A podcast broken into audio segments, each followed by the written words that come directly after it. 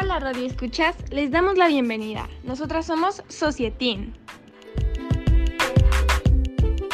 Los locutores que hablarán en este programa son Mayra Espinosa, Gabriela Carrillo, Paola Rivera y por último yo, Camila Vega. El día de hoy hablaremos sobre los efectos tanto positivos como negativos de las redes sociales y les daremos una pequeña explicación sobre las redes más usadas y por qué nos atraen tanto. También hablaremos sobre las drogas y sus efectos físicos y psicológicos, así como a su vez hablaremos sobre las 5 drogas más consumidas en el mundo por los jóvenes. Miren chicas, ya empezaron a mandar preguntas. Me gustó este de Lupita Juárez porque está relacionada con las redes sociales y esta es, ¿por qué son tan atractivas? Bueno, las redes sociales suelen causar en nosotros un estado emocional positivo caracterizado por un nivel elevado de actividad cerebral y una sensación subjetiva de bienestar. En pocas palabras, abrir una red social e interactuar con otros nos hace sentir bien. Melinda Torres también nos hizo otra pregunta respecto al tema. ¿Cuáles son las más usadas y qué haces en cada una de ellas? Las cinco más usadas son Facebook con el puesto número uno con 2.320 millones de usuarios. Esta plataforma permite compartir textos, fotos y videos, así como hacer transmisiones en vivo. Además, es una de las más utilizadas para hacer publicidad. El segundo puesto está dañado por YouTube con 1.900 millones de usuarios. En esta red social los usuarios pueden compartir videos de casi cualquier tema. Cada usuario es libre de subir casi todo tipo de contenidos, además de permitir comentarios. Adicionalmente, las transmisiones en vivo a través de esta plataforma hacen que las personas puedan conectarse. El tercer lugar se lo lleva WhatsApp con 1.600 millones de usuarios. Esta aplicación de mensajería instantánea empezó como un servicio para enviar y recibir mensajes. Fue evolucionando hasta permitir compartir imágenes, audios y videos. Posteriormente incluyó videollamadas y las historias. El cuarto puesto lo ocupa Facebook Messenger con 1.300 millones de usuarios. Esta plataforma permite desde el envío de mensajes, videos, imágenes hasta videollamadas. Y por último, el quinto puesto se lo lleva WeChat, con 1.98 millones de usuarios. Es una de las aplicaciones más utilizadas en China por ser multifuncional. Es posible leer noticias, jugar y realizar algunos pagos en línea desde la plataforma. Y la última pregunta que contestaremos sobre este tema es una muy interesante de Anita Suárez. Ella desea saber cuáles son los efectos positivos y negativos que las redes sociales tienen en nosotros. Los principales efectos positivos que estas generan en nosotros son la autoexpresión. Los usuarios que utilizan las redes sociales para explorar y expresarse pueden encontrar en este espacio un lugar donde armar un catálogo que los represente mostrando la mejor versión de ellos mismos. La construcción de capital social. Las redes sociales brindan la oportunidad de mantener el contacto con personas queridas que están en diferentes partes del mundo y facilitan el poder realizar nuevos amigos. La construcción de comunidades. Para las personas con problemas de salud mental que tienen dificultades para encontrar apoyo en su entorno, las redes sociales pueden actuar como una herramienta útil, brindando la posibilidad de compartir sus experiencias con otras personas con las que pueden empatizar y relacionarse. También grupos de apoyo a pesar de la separación geográfica. También son un mecanismo de compensación emocional. En un estudio elaborado por Johnson y Knobloch Westwick se encontró que las personas cuando sienten insatisfacción por su vida tienden a revisar perfiles de otras personas que consideran menos exitosas o menos atractivas. En este proceso, el usuario resignifica sus propias experiencias y atribuye una valencia positiva a su vida, reafirmando su autoestima y regulando su estado, su estado emocional.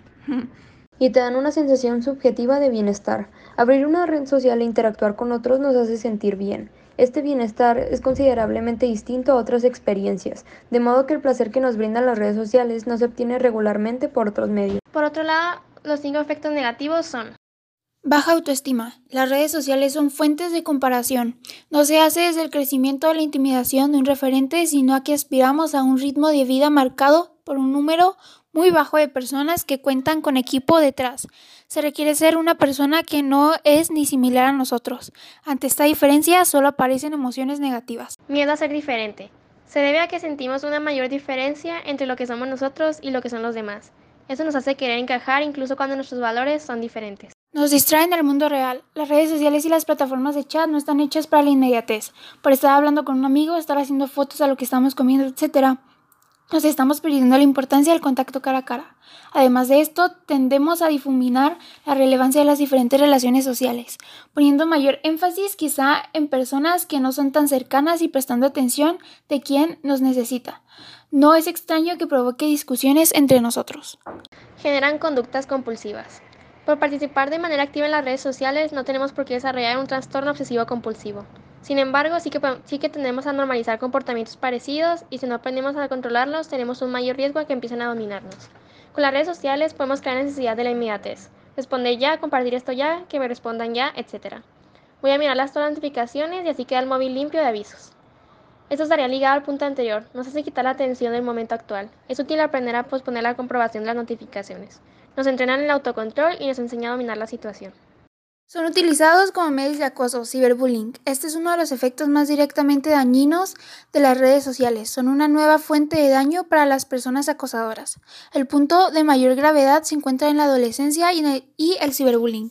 Y es que los compañeros de clase o del barrio pueden usar esta vía para insultar, amenazar o humillar a las víctimas de bullying. Además, sus mensajes se pueden extender para todo el centro educativo, incluso más allá, y entre niños y adolescentes genera graves daños de autoestima y autoconcepto aumentando el miedo de los niños a ser humillados o agredidos, genera ansiedad, aislamiento, depresión, ideas suicidas, así como dificultades para entablar relaciones sociales ahora y en el futuro. Finalmente vamos a hablar sobre todo lo relacionado con las drogas, el cual fue un tema pedido por la audiencia. Marian López nos pregunta, ¿cuáles son las tres drogas más consumidas y sus efectos secundarios en los jóvenes? En primer lugar se encuentra el cannabis. Es la primera droga ilegal más usada entre los jóvenes con graves consecuencias. El hachís, chocolate y la marihuana, María, provienen de la misma planta y producen efectos similares. Solo cambia el principio activo, el THC y su aspecto. Sus efectos son tos seca, taquicardia, irritación conjuntival y un ligero aumento de la presión arterial. Si la dosis es elevada, se produce el efecto contrario. También puede aparecer sequedad de boca, presión ocular, desorientación e incapacidad para la concentración. La segunda es el éxtasis o el MDMA. Es otra de las drogas más consumidas y suele estar asociada a ambientes de fiesta. Se elabora en laboratorios donde no se pasa ningún control de calidad, por lo que las mezclas con otras sustancias hacen que sea aún más peligrosa. Sus efectos son golpes de calor en lugares cerrados, la deshidratación, percepción distorsionada, rechinado involuntario de los dientes y temperatura corporal elevada a niveles peligrosos. Y por último, en tercer lugar, se lo lleva las anfetaminas. Son utilizadas en épocas de exámenes para rendir más, bajar de peso, etc. Una de las anfetaminas más comunes es el sulfato de anfetamina, conocida como SPID. Sus efectos pueden ser disminución del apetito, pérdida del peso, temperatura corporal alta y enrojecimiento de la piel. También problemas cardíacos como frecuencia cardíaca acelerada, latidos irregulares, aumento en la presión arterial y ataques cardíacos. Ahora les hablaremos sobre sus efectos psicológicos. Falta de sentido vital. Uno de los aspectos es el sentimiento de que la vida no tiene sentido, así como la falta de motivación para progresar, sostener un trabajo, estudio o lazos sociales, o también la idea de que no podrá cambiar y mejorar la calidad de vida. En definitivo, sentirse abatido sin fuerzas, perdido. Baja autoestima y sentimiento de autoeficacia. Consumir sustancias para callar o detener el angustioso pensar, evadir, calmarse, escapar de uno mismo, de los propios miedos, las angustias acumuladas durante años, frustraciones, dolor escaparse de ser quien uno realmente es, escondiéndose detrás de la máscara protectora que va construyendo. Generalmente experimentando escasa autoestima y un pobre concepto de sí mismas, se perciben como no merecedoras de cosas buenas, se catalogan como perdedores. Sienten que han perdido la dignidad, sienten que no son nadie, consideran que deberían quedarse solos como si no mereciera tener una digna compañía.